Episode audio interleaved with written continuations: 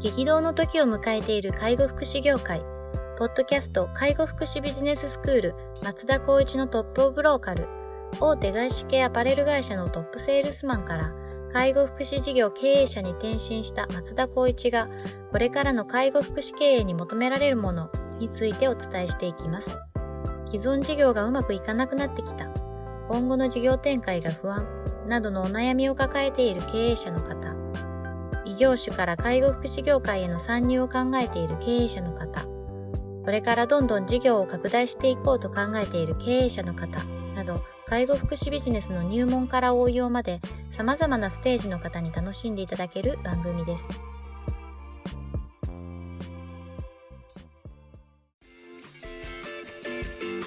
こんにちは、ナビゲーターの松本真嗣です。ポッドキャスト介護福祉ビジネススクール松田光一のトップオブローカル。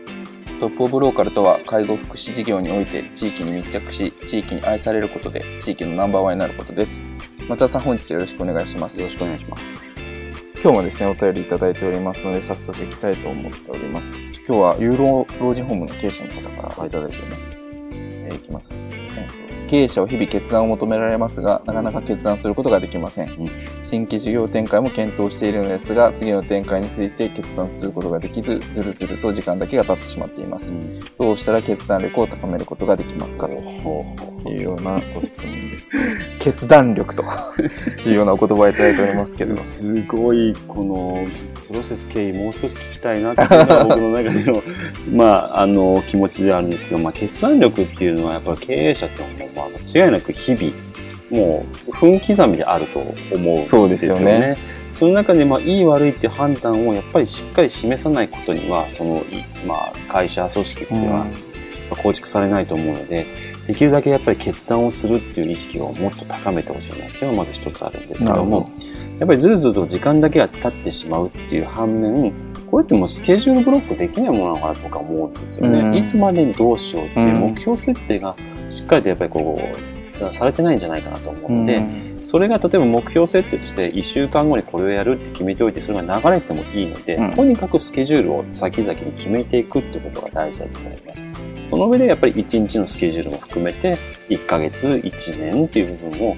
ここのその自分自身のスケジュールっていうのをもう少し管理することがまず癖づけがあんまりできてないのかなっていう感じはしますね。なるほどですね。あとはやっぱりやるかやらないかっていう部分でやりたいっていう気持ちとやるっていう気持ちの言葉の置き方っていうのは多分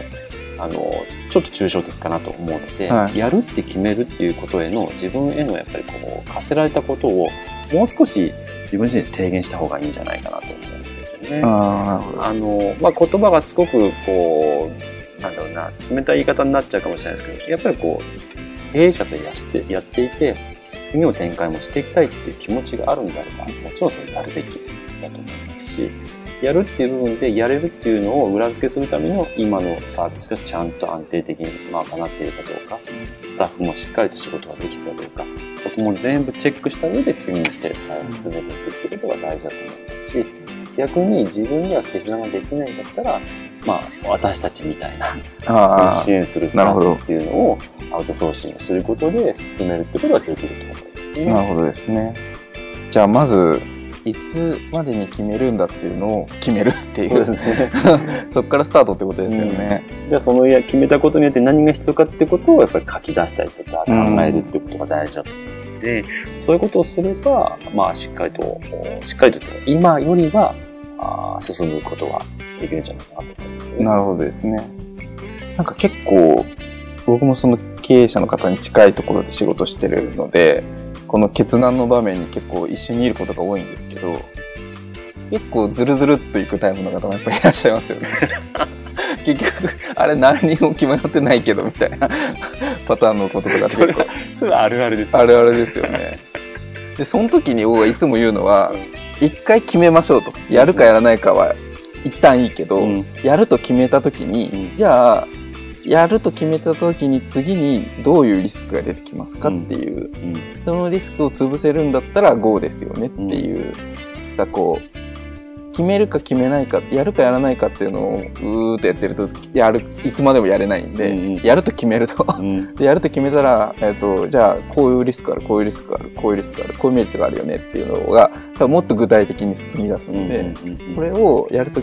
つぶ、リスクが潰せて、メリットがちゃんと取れるって判断できるんだったら、うん実際にこうすればいい、よくないですかっていうのをよく言うんですけど、隣で。でも結構いつもズルズルって言って、あれ？これ何？の、この会議で何が決まったんだみたいなのは結構あるある。なので、ですね。このあのご質問してらっしゃる方のあのうん感じもすごく理解できますし、そうですね。やっぱこう失敗できないっていうのも多分きっとあるんだろうなわとは。かります。その本当経営者っていう視点でいくと僕も同じ立場なので、はいこの決断ができないとか決断を求められるっていうことに関してやっぱりちょっとこうなんだろうな思い悩むってことはあるとは思うんですけどその相談する相手とか、はい。一緒に考えるっていう人がいることによってだいぶ変わってくると思うんですよね。はい僕自身もやっぱり松本さんに相談したりとかそれこそうちのじゅあのスタッフに相談したりとかしてよしじゃあやろうとか、はいやめようとかっていう判断を常にしてるんですけど、はいその部分で、まあ、この経営者の方がどれぐらいの規模感でかか会社を運営してるかとかあれですけども間違いなく近くにその相談できるとか指標になる人たちがいると思うのでそうですね。その方々にこう声をかけて相談することによってもしかしたらもうあの違った意味で決断をできるっていうような環境は作れるんじゃないかなと思います。そうですね。あと、僕がこれ自分の経験ですごい学んだことが一個あるんですけど、その決断っていう意味で、判断、意思決定っていう意味で、なんかこう、絶対に間違っちゃいけない意思決定と、まあ、間違っても取り返せるよねっていう意思決定があるんじゃないかなと思ってて、はい。で、僕ちょっとぜ前職にこう入るときに、新しい会社を立ち上げるっていうフェーズに入ったんですよ。はい。新しい会社を立ち上げるフェーズに入ったんですけど、すごいいきなりその開業当初から重い固定費持ってたんですね。はあはあはあ毎月毎月払わないといけない固定費を。へで、ー重い固定費なんですか？僕の場合は通販事業だったので、要するにロジスティックスの維持費ですね。それは売り上げ上がろうが上がる前が、ロジセンターを維持するための固定費っていうのは、毎月毎月当然かかるっていうような話で、で、まあ、ちょっと具体的な金額言うと、まあ、毎月1000万ぐらいの固定費のロジを持ってたんですよ。うん僕それ入職する前知らなくて、うん、それが。で、当然物が売れないと固定費って要するにか返せないから、物が売れるかわからないけど、ロジだけバーンと結構大きなの貼ってしまったんですよね。で、まあ、キャッシュはその、まあ、親会社があって子会社の新規立ち上げだったんですけど、親会社から、まあ、キャッシュは当然入れてもらってたんですけど、とはいっても限りがあるじゃないですか。だからでこのまま回転していくと、何ヶ月後にはショートするねみたいな話になって、で、結局撤退することになったんですよ。で、そこって多分間違っちゃいけない意思決定だったんだろうなと思って、うん僕はそれまでは、まあ、意思決定したとしてもそれが成功するようにやることが重要であって、うん。まあ、意思決定ってまあどそんなに次なんじゃないかなと思ってたんですけど、でもそれってそこにそれだけの金額を貼るっていう意思決定をしたっていうこと自体はもうイコール間違っちゃいけない意思決定だったなって。うん。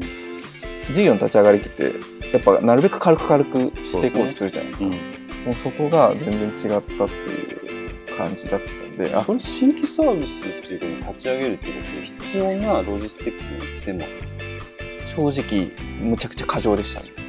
へーなんかそう他に使われてるような環境だったその新規だけで1000万だった。その他の事業も踏まえての1000万だった。新規だけで1000万でした。じゃあやっぱりそこの見定めがちょっと、まあ、そこからやっぱ見たいですねそうなそうなんですよね。その上でじゃあちゃんとシミュレーションを立てて、はい。でまあやっぱりこうソフトランニングしていくと思うんでそうですよね。それをやっていかなきゃいけないっていうところに分からずして入れられたそうなんですよね。ええみたいな。でしかもなんか見込んでなかった費用とかどんどん出てきちゃって。これもかかるあれもかかるみたいな感じになってきて。それは出てきますよね。でそれって経営者として絶対間違っちゃいけない判断だったんだろうなって今思うとそう思ってて。だからそこの間違っちゃいけない判断っていうのとあとはなんかまあ多少判断の精度が悪かったとしても実行ベースで巻き返せることってあるじゃないですか、はいはい。なんかその2つがあるんだろうなっていう決定的に違う。うんで今回の場合がその新規事業の話ですけど新規事業がまあうまくいかなかったとしても母体の経営が安定してるから大丈夫だよねっていうんだったらもう割とドンとゴーしてもいいのかなと思うんですけどでもこれは社運かけてますと。これで転んだら倒産ですみたいなのは絶対間違っちゃいけないなそうですよね。そこの部分をまあどういうどれぐらいのレベル感の判断を今検討されてるかちょっとわからないですけど、うんうん。あるなとは。そうですね。はい。まあ、それこそやっぱりこう僕の経営支援っていう目線でいくとやっぱりもう PL があっての話なんで、はい。まあ、それこそまあ足し算引き算の話でいくんだったら今はちゃんと黒字かどうかっていうところまずそうですよね。しこの有料老人ホームが割とやりたいからって言って黒字でもなくてギリギリなところでやろうとする人って結構いたりするんですよね。自転車操業的な感じで、はい。でそれで進んじゃった採用もしたけど銀行借りられないとか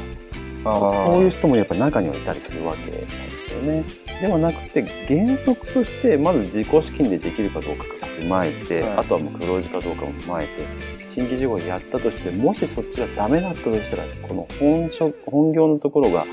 もう共倒れしないかどうか。そういうことですよねそういうことをしないとやっぱりいけないところをやっぱりやりたいから進むっていう感じでやっちゃう人たちも中にはいたりする。でもこの質問のあの受けてる方は多分そういうのも結構石橋叩いてる感じもするのでそういう感じしますよねまあ前提としてやっぱり松本さんが言うようにまずは資本力として今大丈夫かで新規事業としてその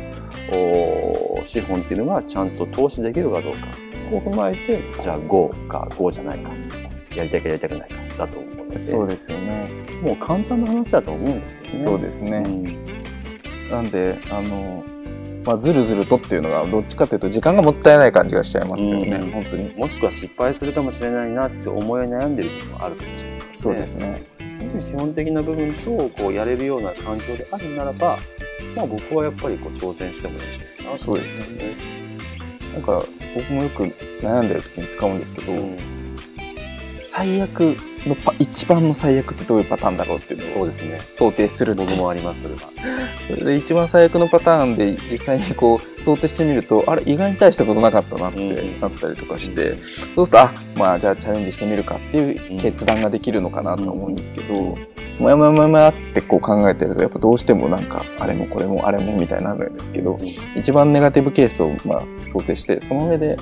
まあこのリスクが取れるなって判断するんだったら、うん。僕はチャレンジした方がいいのかなとは思うんですけど、うちのあの弊社のうん考え方でいくと、みんなに伝えてるのは僕は想定外を想定しろってああもう前回、はい前のポッドキャストでもおっしゃってましたよはい。よく言っていて、はい。想定外を想定するってなかなか難しいんですけど、はい。でも本当にこれがあるかもしれない、これもあるかもしれない、極端に考えていくことでやるっていうことをすると、そうですね。あのー慎重な気持ちになる、かつやるっていう気持ちがあるので、はいそういった部分では何かあったとしても、こう、迅速に対応できるような環境になっていく。要するにこう、あのー気持ちをコントロールできるようになっていると思うので、もう単純にできる、できないとかっていうみたいなくて、どんなリスクがあるんだろうっていうのをちょっと大きく見た上で、それに対して仕事をしていくっていうことをしないと、まあ、介護、福祉って保育っていう部分は、やっぱりこう、危ない環境の隣り合わせだとて、はいその辺は絶対に意識を持ってもらいたいというのを伝えたいですね。なるほどですねじゃあまあちょっとこの方はズルズルって言ってしまってるってことですけどまずはあの相談できるような参謀 をそうですね あぜひいただければ、うんあのいろいろな視点をお出しできるかなと思いますけどはい。その参謀的な人と、まあ、しっかり検討するっていうはい。ことと、あとは、まあ、一番最悪な事態だったりとか、うん。想定できないようなことまで想定するようなこう視点だったりとかはい。っていうので考えてみてこのリスクが取れるかっていうところで取れるって判断するんだったらもうパンと決断して進めるっていうところですよね。まあ、ご相談いただけるんであれば、今の資産表と、あとはまあどういう形でやるか、それだけ教えてくれればはい。決断をできる。なるほど。ちなみにその今回で言うと決断力って話がありましたけど、うんその決断力っていうのはこういう場数踏むとやっぱ高まっていくもの多分経験値がものを言うんじゃないかなと思います。もちろん性格とかもあると思うんですけど、はい。僕はどっちかっていうと、もうやるって決めたらそれに対してどうやっていけばいいかっていう考えちゃうタイプで、思ったら結構すぐに動いちゃうタイプなんですけど、やっぱりなかなかそういった部分では失敗も結構多かね。はい。でまあ、その失敗を糧にしてやれるっていう性格だったりとか、なるほど。あーそういった経験値があればいいんですけど、なかなかそういうのって難しいと思うんですよね。となると、やっぱり一個ずつえークリアしていくことでやっていくっていう部分を、経験値を踏まえていけば、決断力っていうのはおのずとついてくるっていうのが僕は思ってます。なるほどですね。じゃあまあ自分のその性格的なものもちゃんと理解するっていうのも大事なのかもしれないですよね。そうですね。それを理解した上で自分にとって良い決断ができるようなうんプロセスっていうのを確立していくっていうのがうん大事っていうことですそうですね。そうやってやることで、まあ多分その、その人の、まあやっぱり何度も言うように性格っていうのがあるとは思うんですけど、まあどういうような形でやるかは別として、しっかりとその経験をクリアしていくってことで、必ず経経験値と、まあ自分にとっての決断力っていう部分が上がってくると思いますね。なるほど。じゃあぜひ決断されたことをまたご連絡いただければ、はい。あの、迷ってるようだったらまた支援させていただくっていうのも、はい。またこういうふうに質問いただいても全然大丈夫で。できますすもうちょっと具体的に言っていただければ。はい。そうですね。はいはい。じゃあ本日は以上させていただきます。ありがとうございまありした。がとうございました。